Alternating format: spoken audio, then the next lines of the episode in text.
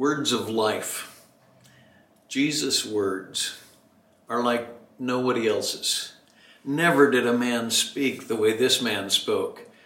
The hardened officers came back and told their leaders when they were said, Why didn't you arrest him? They were sent to arrest him in John 7, and they said, We heard him.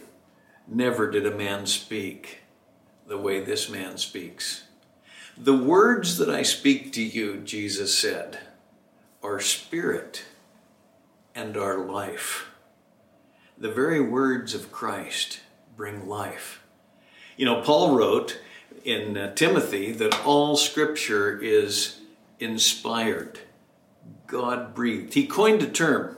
He took the word God and breath and he said, the scripture, it's actually God breathed. It's the very expression of the heart and mind of God. Back at the beginning of the Bible, God breathed into man the breath of life. He's the author of life, and hence his words are life giving. The words that I speak to you are spirit and are life. The man who uh, impacted me when I was a young man in a big way with this, uh, he was quite a bit older than me, 60 years older than me and he was so old that he could get away with things. And I remember uh, we were, I took a night class from him when I was at the university, a business major. I'd drive across town and I took this Bible class from him, and he opened up the Bible on Thursday nights.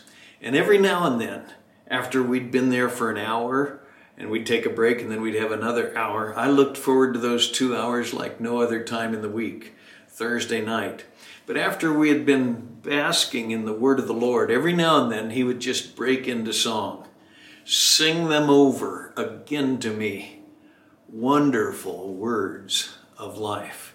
Let me more of their beauty see. Wonderful words of life. I find myself sometimes singing that little song.